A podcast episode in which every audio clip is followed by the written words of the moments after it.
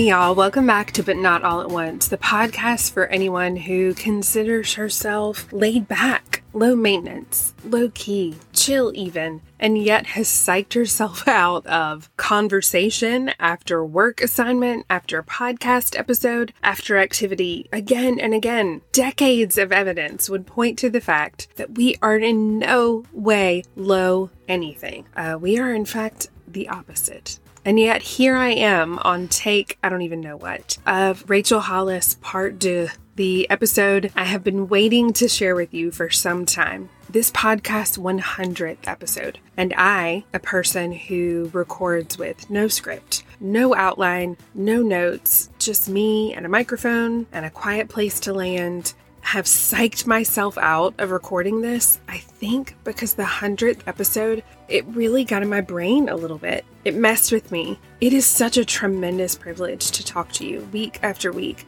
If you are new to the podcast, you may not know that what we do is share women's stories. I am truly very easily intimidated by both inanimate objects and people, particularly shiny haired, totally coiffed, put together head to toe women carrying freshly baked goods or wearing four inch heels or otherwise looking like she hasn't a care in the world. I see her across a cocktail party, a tailgate, a preschool parking lot, on my social media feed, and I think, in no way do I measure up. But what I've learned in the last few years is that absolutely everyone we see is carrying or recovering from something we couldn't imagine. And But Not All at Once has been the great equalizer for me. It's allowed me to use the journalistic side of my brain, the curiosity, and the empathy to connect with people, to share that connection with you. It has brought about a little community of which I am deeply proud. And for some crazy reason, 100 episodes has gotten into my brain a little bit. So I did everything I could. I started and I stopped and I faltered and I napped. And here we are, two and a half minutes into this episode, just to tell you I'm human. You already knew this, but I'm really reminding myself that there is room for mistake. There's room for error. There's room for delay. There's room for grace, a go go. There is so much room to figure things out. And really, that dovetails beautifully with the topic of our episode, which is girl, you don't need Rachel Hollis, and I don't either. Let me tell you why. This episode is not intended to continue to be at a dead horse. This is not intended to pile on a woman who I hope is doing what she can to learn and more importantly, to unlearn what she needs to, to recover, pick herself up by the bootstraps she always preaches about, and move forward. In fact, as we discussed uh, a couple of months ago, if you haven't listened to our first Rachel Hollis episode, now is the time to pause, scroll down to the show notes, click it, and listen. Her children are not going to go hungry. Rachel is not going to lose her status as a New York Times bestseller. She is going to get her speaking engagements back. She is, if anything, in a brief pause. This is not cancel culture. No one needs to buy a billboard or paint posters and wave them in the street. These are natural consequences. This is what happens when we make mistakes and when we refuse to learn from them initially and folks push back. Again, all of this will be explained if you go back and listen to our first episode, but so many of you asked for another deep dive. At first, I resisted because I felt like, you know what? I said what I needed to say about the issue at hand. I spoke often through gritted teeth because, in my Enneagram 1 way, I felt some righteous anger. I wanted to smack silly anyone who truly believed they were that far above their own audience. And I didn't want to continue that gritted teeth approach, that white knuckle discussion. And instead, I decided to back up, take a more aerial view, look at this from something of a sociological perspective. Many of you had truly insightful comments when we first discussed Rachel Hollis, one of which was that Rachel is masterful. That's an adjective I love in this scenario in particular. Masterful at saying what women need to hear that they are not getting anywhere else. And I find that to be the crux of her success. So this episode is going to be not just a dissection of what has happened in the months and the weeks since we've last spoken of Rachel Hollis, but also why we don't need her and not just her. I'm sure she's a lovely person. I would love to have her over for a glass of wine and a bowl of pasta. But why we don't need the self help industry as it stands, why we're elevating people who don't need to be elevated, why we're allowing people to preach at us from something that isn't the truth, and why we are looking at ourselves through a lens that isn't accurate, something of a funhouse mirror. And I don't mean that only in a body dysmorphia way, although that certainly comes into play. I mean that you cannot be an expert at living. You can be an expert with letters after your name, licenses, credentials in finance, business, wellness, eating, movement, nutrition, child rearing, education, any number of things. But just the business of living, what it means to get up and live your life, there's no credentialing process for that. And we have to be incredibly careful about whom we trust. We need to examine their values, not only what they say, but what they do. And we need to learn where we're getting our inspiration from and our insight from. So let's dive into it. When we think about the people that we put on a pedestal, oftentimes it's for a specific skill. LeBron James, Simone. Have you ever seen a tiny human catapult herself in so many exact shapes without snapping a leg off? No, you haven't. Miss Biles is one of a kind. Beyonce. For me, Brene Brown, the Beyonce of empathy, if you will. I actually had a joke in the first probably season or so of this podcast that I unintentionally had woven Beyonce's name into almost every episode we had. Uh, I don't know how that came to be, but here we are. In the 100th episode, it seems only fitting. Uh, Brene Brown is someone who has spent her career in academia for the most part, uh, as well as topping bestseller lists, but she has studied shame vulnerability, its effect on humans from an academic perspective. She is not someone who throws out um, tiny anecdotes about her life and expands upon those as though they apply to absolutely everyone. She searches through peer reviewed studies often and through her own experiences to find kernels of truth that do apply to a wide audience. I find it genuinely fascinating as someone who has listened to hours upon hours of her content. Well, I am FaceTiming someone and we are going to just stop. That is what happens when you talk with your hands. And if this weren't the 100th episode in which I had just told you I'm working on being the low key, easygoing gal I promised myself I am, I would probably take that out. But I'm not gonna. So here we are. Brene is a doctor with PhD and probably other letters after her name that I don't know.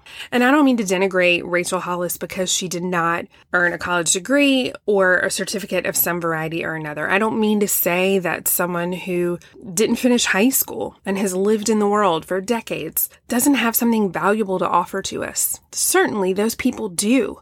However, one thing I try to be so careful about, because although mine is far smaller than hers, I do have something of a platform. When I speak about addiction or intuitive eating, eating disorders, postpartum mental health, mental health at any point in your life, my hope is to point you to experts, to provide you resources, books, humans, websites, I really want you to avail yourself of every resource there is out there but I also want you to make the connection that other people, other voices, humans you haven't even met yet, have been where you are. So perhaps you feel less alone. Maybe that motivates you to take the first step to getting out of whatever rut you're in. This is not to say I have it all figured out and Rachel Hollis should really listen to me, a woman in Greenville, South Carolina, who is currently podcasting in pajama pants. But I do believe that with every platform of whatever size comes accountability even if I were quote unquote just a mom to four small people who are going to go out in the world and touch the lives of hundreds and thousands of people who will likely have children and shape their grandchildren and create a story that lasts for generations. If I were just, and again, I'm putting that in italics, quotations, sarcasm font, doing that, it would be important for me to have accountability, a system of checks and balances, not unlike uh, the ideal government, right? Where someone can say, Ooh, I think this is a blind spot for you. Ooh, I see your heart and I know who you are, and it's not coming through here. Because those words spoken gently and in love, again, I am a people pleasing Enneagram 1 with a very tender heart and a loud inner critic. So I lean into the gentle side of correction. But accountability is critical. It's so I don't do harm to others And it's so I do the best in my own life. That's what's happening right now for Rachel Hollis. I listened to hours upon hours of her podcast for this very episode and kind of landed in a spiral of I was cl- I mean things are clanking around in my head and I felt like a, I'd said everything that needed to be said about Rachel, but B, there was so much more to examine about why we feel drawn to this masterful script of quick, sudsy, light, fluffy, frothy, pithy uh, content that fits into this little missing puzzle piece and makes it feel like it was spoken just for us.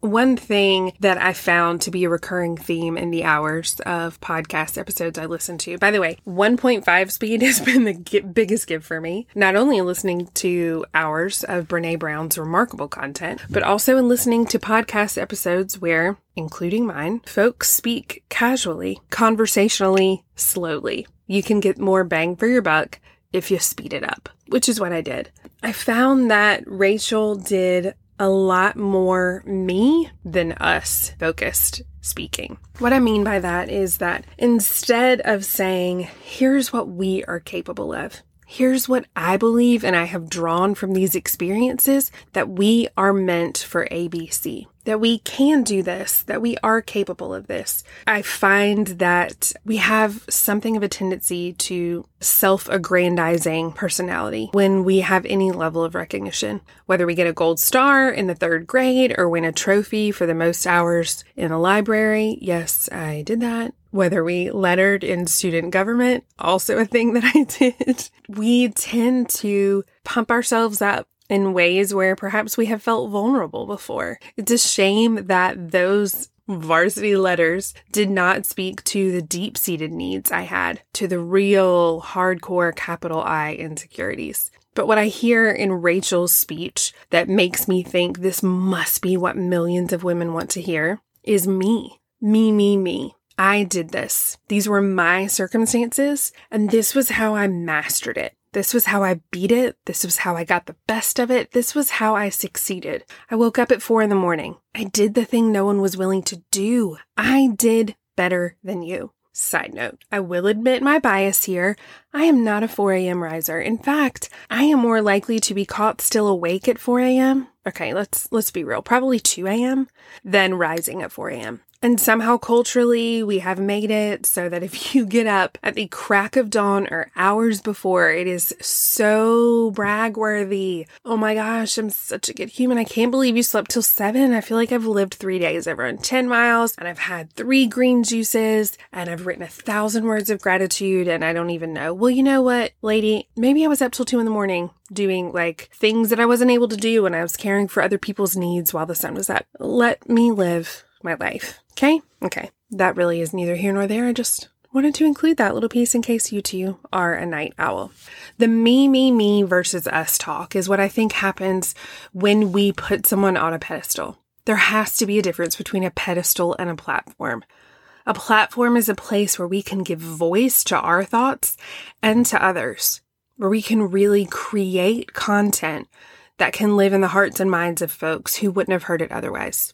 It's a tremendous gift. Even at the level of a platform that I have, it is a powerful gift and one I don't take for granted. Since launching this podcast in April 2019, we have told the story of widows, of cancer and adoption, of fostering and trauma and loss, of grieving children, grieving parents, healing bodies, healing hearts, planning parties, building homes, recovering from royal gossip we never saw coming, and perhaps romanticizing 90s rom coms and the underlying messages we absorbed whether we intended to or not. We have so many more topics in this field to come, including a Patreon episode episode very soon about the rebranding, I would say probably three and a half years too late, of Victoria's Secret into something of a coalition that is going to take into account female gaze, the wants of their direct consumers rather than the male gaze, what the rest of the world finds sexy or attractive. I and my Jean Kilbourne senior thesis collecting FHM and Maxim magazines to analyze the content of ads and how women are depicted therein uh, you know, it's it's close to my heart, not just in a brazier like fashion. I, I didn't mean that as a pun, but there's plenty to discuss, and we've gotten into all of it. We're going to continue to delve into all of it. The platform size isn't really as critical as the fact that someone is not being put on a pedestal because that is when we take away the microscope, the telescope, the, the, goggles. I don't I don't know if there's like a inspector gadget word I should use here, but the desire to really look deeply at whether someone's values line up what they're saying and what they're doing. And I think we would have found over the years with plagiarism and fat phobia and toxic positivity and some truly puzzling, confounding, and infuriating beliefs that Rachel Hollis was not it. It's why many of us threw her books out, passed them on, really didn't buy in. And by that I mean literally into the $1,800 a head tickets to relationship conferences for uh, Rachel and her husband to announce just months after these conferences that they are divorcing that their marriage has been in crisis for years and they've done everything they could think to do, despite the fact that they were just in your AirPods telling you how their marriage has never been spicier than in quarantine. It is absolutely crucial that we examine the people we're listening to um, with a magnifying glass, not unlike the giant pink $1 one that May found. I don't even know where she got it from, but she holds it up to absolutely everything. I'm not totally convinced it makes a single letter larger than it was without it, but it looks really cool and she's here for it. And it makes her feel like she's doing something. And in some ways, who am I to judge? I find that the pedestal is what tends to separate people emotionally from their audience. And that is what made me bristle when listening to Rachel's relatable slash unrelatable slash cis slash what makes you think I want to be anything like you discussion from months ago.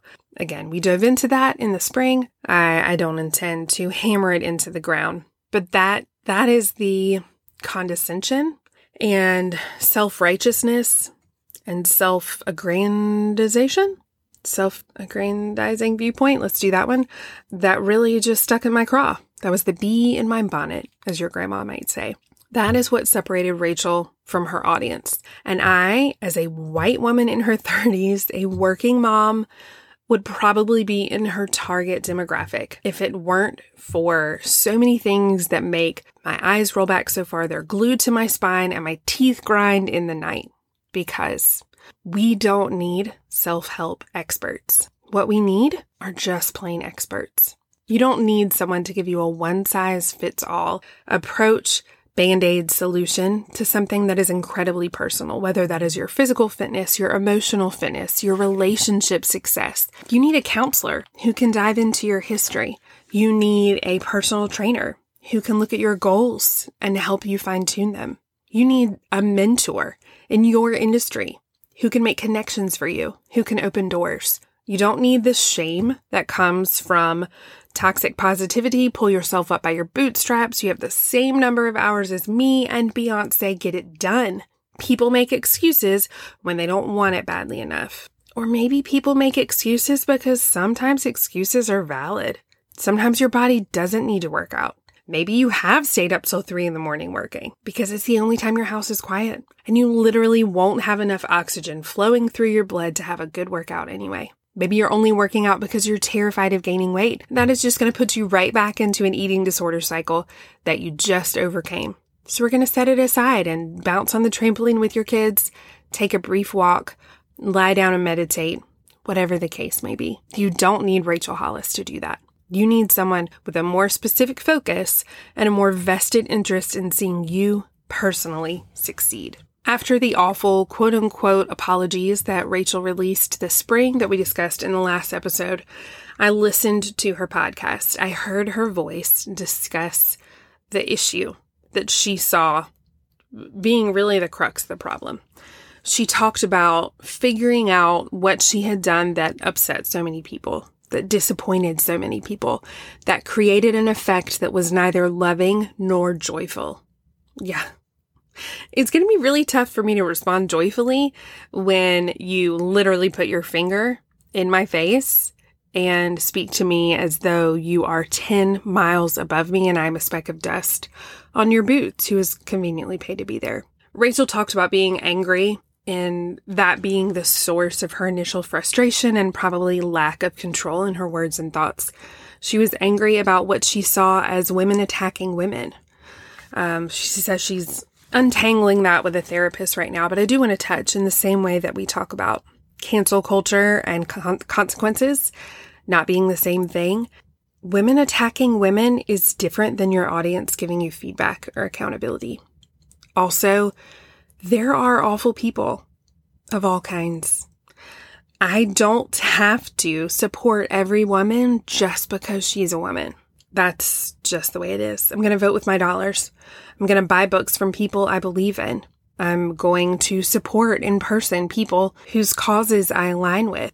It's not attacking you to say, I believed in you and you veered off that course, and this is very frustrating for me. When we start seeing it that way, especially when we're at a point where uh, I like to say we, rhetorical sense here, that millions of people have bought your, I don't know, third home, you've got to really dig deep and figure out why that's so bothersome. She said she's read the books, she's done the classes, and she's paid for her team to do the classes. Good job. I wish you hadn't said you paid for your team because we kind of figured that. But, you know, great. She says her desire to change isn't because she, you know, just wants to change, but because she doesn't want to have hurt anyone. Not for perception, but because she wants to be worthy of being friends with those people and being a mom to her children.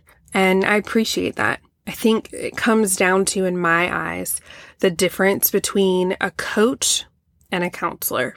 We are looking at Rachel Hollis, and I, I use we loosely because it really could be any self help guru, personal development book. We are looking to them for individualized insight and approaches that just aren't possible.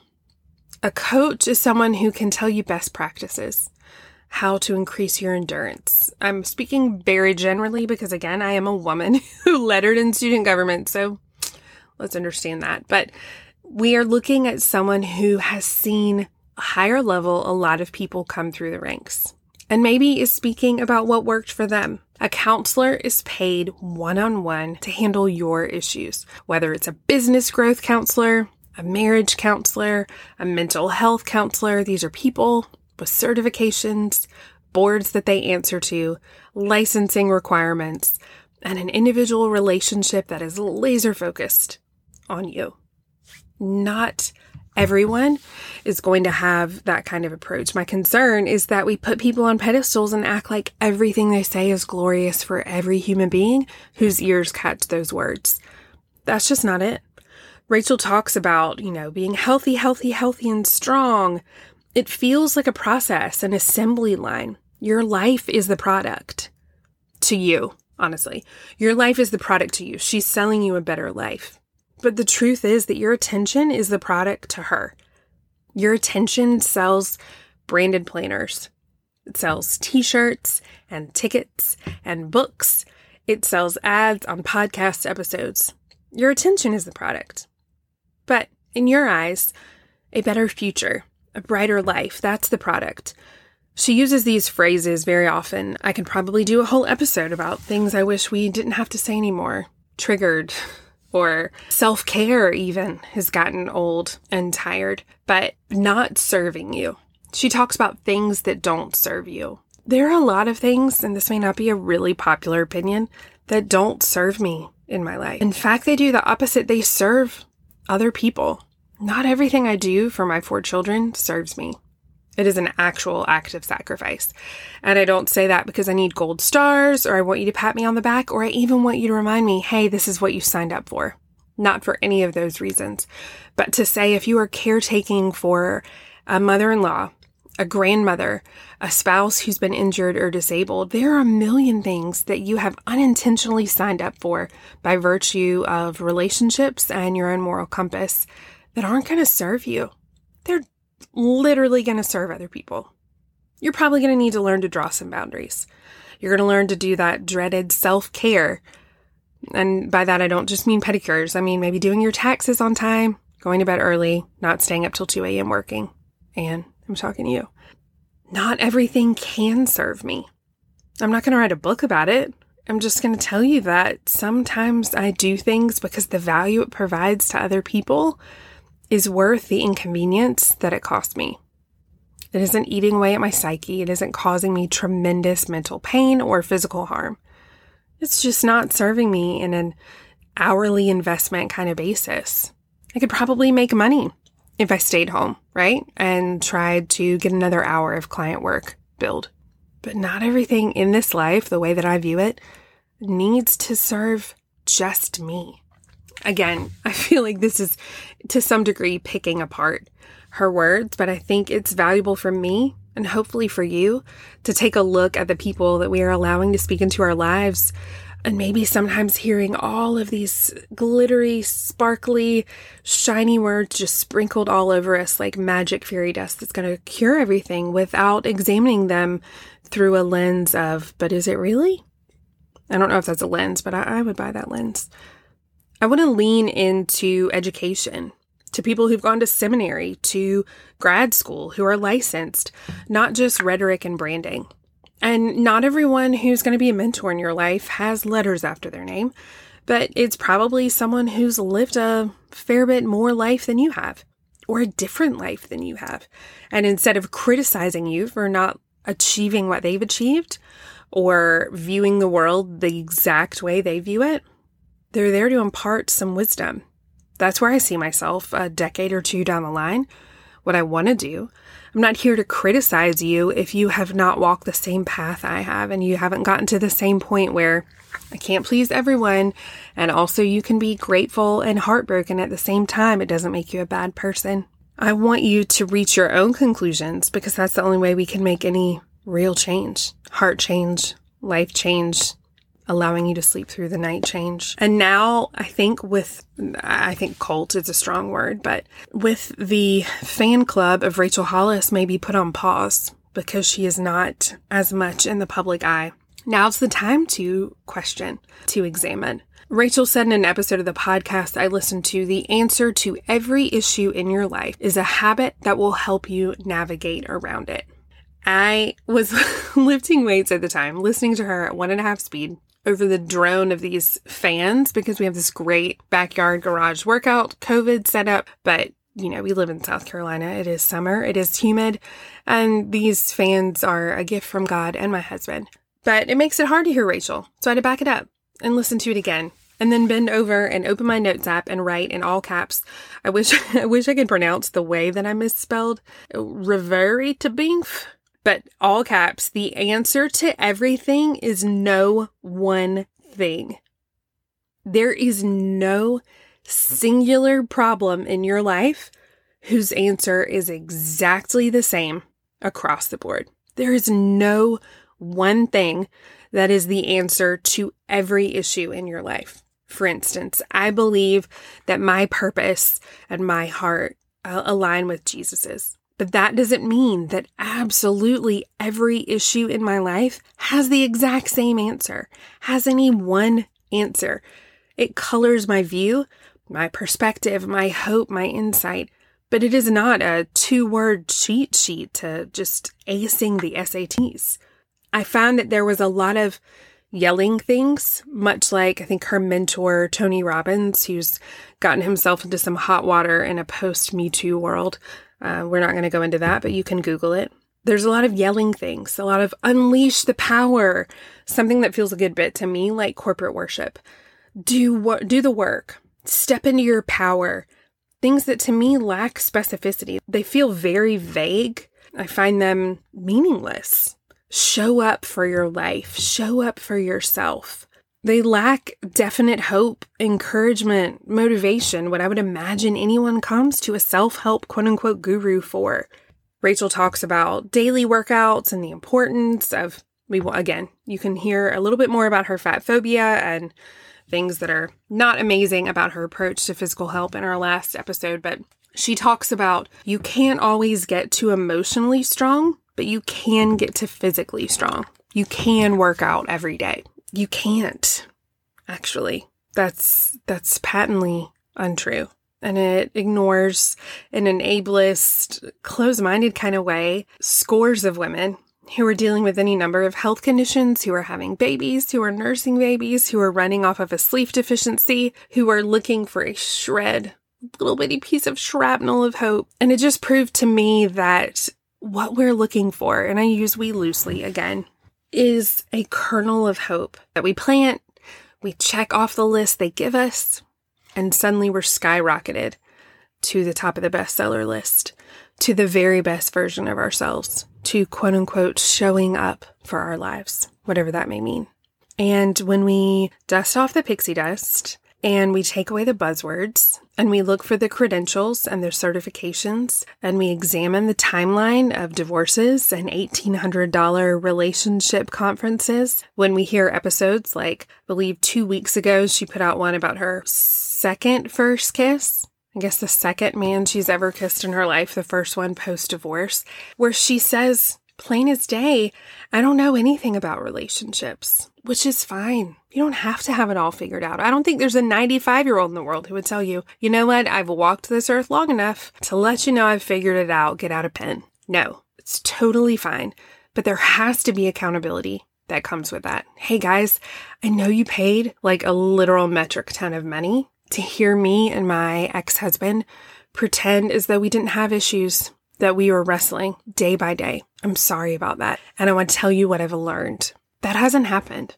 That kind of accountability, that acknowledgement of wrongdoing, of hurt, it, I haven't seen it. So I want to tell you that I don't have it all figured out. Neither do you, I would imagine. But I'm not charging you for this conversation. And I'm not claiming to know everything. I think the difference is I have a gut awareness that what works for me is not always going to be the same for you. There will be pieces of the truth of what fits into my life, feeding my kids, potty training them, balancing work, trying to sleep, occasionally laughing with my husband on the sofa before we fall into bed and snore. That might hold true in your life. But what I learned the older I get is that the louder someone beats their own drum, and tells you they have it all figured out and something is wrong with you, that's the kicker. You. You are the deciding factor. You hold all the cards. You could have a better attitude. You could do more. You could work out every day. There is a singular solution to your problems. That's when that little voice in your gut, in your heart, in your mind should start shouting like alert, alert, alert, because it just can't be true. Look to people in your circle for recommendations about a great counselor a marriage counselor, a nutritionist, someone who is focused on health on every at every size, someone who can speak to you about your child's dyslexia, someone who can unpack your childhood trauma. I'm currently working my way through a book I should have read ages ago because I heard about it a million times called The Body Keeps the Score. And it's so powerful that I I must have underlined every fourth word for the second half of the book. And honestly, I was pretty emotionally gutted by it. It took a long time to unpack and process, given what the last nine years has looked like for my family. It was tender and exhausting, just the underlining. And that's kind of why you didn't get a podcast episode from me last week. Work deadlines, small humans, and figuring out, wow, why did reading this chapter feel hard? What does it mean? I want you to know that whatever it is you would seek to cure by buying a book called Girl Anything, actually. I remember using a fitness ribbon in the basement of my parents' house when I was about eight from a line called Get in Shape Girl. Pretended I was like an Olympic ribbon dancer. I'm sure it was quite a sight to behold. I wish my parents had secretly recorded that so I could enjoy the laugh myself. But Otherwise, if you're speaking to anyone over the age of, as we said in the last episode, maybe like mid to late sixth grade, 11 and a half or so, I'm not going to call you a girl. I'm just going to tell you if there's a problem that you are looking to seek an answer for, look deeper. Don't go to someone whose husband already had such a six figure safety net for her every annual pay period that it didn't really matter if she won or not that she's going to impose standards and practices and expectations on you that don't line up with what was required of her on her ascent into selling out stadiums. Listen to your own body. I'm learning this from The Body Keeps the Score. There's a lot more wisdom in what we feel in our bodies if we just listen. My kids know a lot by how they feel. Probably your puppies do too. Whether they like someone or not, they don't have to run it through all the pieces and parts of their brain. They trust it. Something feels weird. I feel queasy. My heart's fluttering. My palms are sweaty. Something's churning in my gut. The same is true for people we want to hand dollars to. If nothing else, check the books out from the library for heaven's sake. Let our tax dollars do that work, right? I want you to know that as much as I didn't want to worry about the 100th episode and making it just perfect, I finally had to throw caution to the wind, sit down in front of this mic, and just talk to you from my heart. There are so many really wonderful stories coming up on But Not All at Once. Women that you will love, women that you will get to know and be surprised by, just as you have for the last two years. There is a dissection, as we said, on Patreon of Victoria's Secret. There is more royal intrigue, gossip, and uh, frustration between the Sussexes and the Cambridges, especially as Princess Diana's statue is about to be unveiled and there are heartaches and joys and victories from women that you have yet to meet but are really going to love. All of this is coming up, and none of this would be possible if you weren't here. I don't ever want to be on a pedestal. I want to be a platform that amplifies your voice and that says we, not me, because we can piece this together communally. I have figured out very little besides perhaps that my most effective working hours are between 11 p.m. and 1 a.m. So don't take that advice and run with it. Do not implement it and implement it in your own life because your mileage may vary. But know that I love you and I'm so glad you're here. You can hear our Patreon episodes at patreon.com slash but not all at once where for $3 a month you can buy mics and help women find a voice for another 100 episodes. I hope that's true. I can't wait to schedule a time to be with you guys in person later this year. I'm ready to see the faces whose um, numbers I see every week and the cities and the downloads and all of the information and, and to finally put faces with names. I can't wait to hug your necks. I can't wait to introduce you to the women whose stories have changed your lives because it's not me, it's them. And the connections and the healing and the encouragement would put a lump in your throat if I could give you just a taste of what I see in my DMs every week. Thank you for being here. You can find me at But Not All at Once on Instagram, at ButNotAllAtOnce.com. Send me your ideas, your suggestions, your gentle rebukes, and um, all the ideas for an in person get together. Because the longer we're in 2021, the closer we get to that. And I can't wait. Thank you for being here for 100 episodes. I can't wait to see what's next. I'll talk to you next week, but until then, take good care.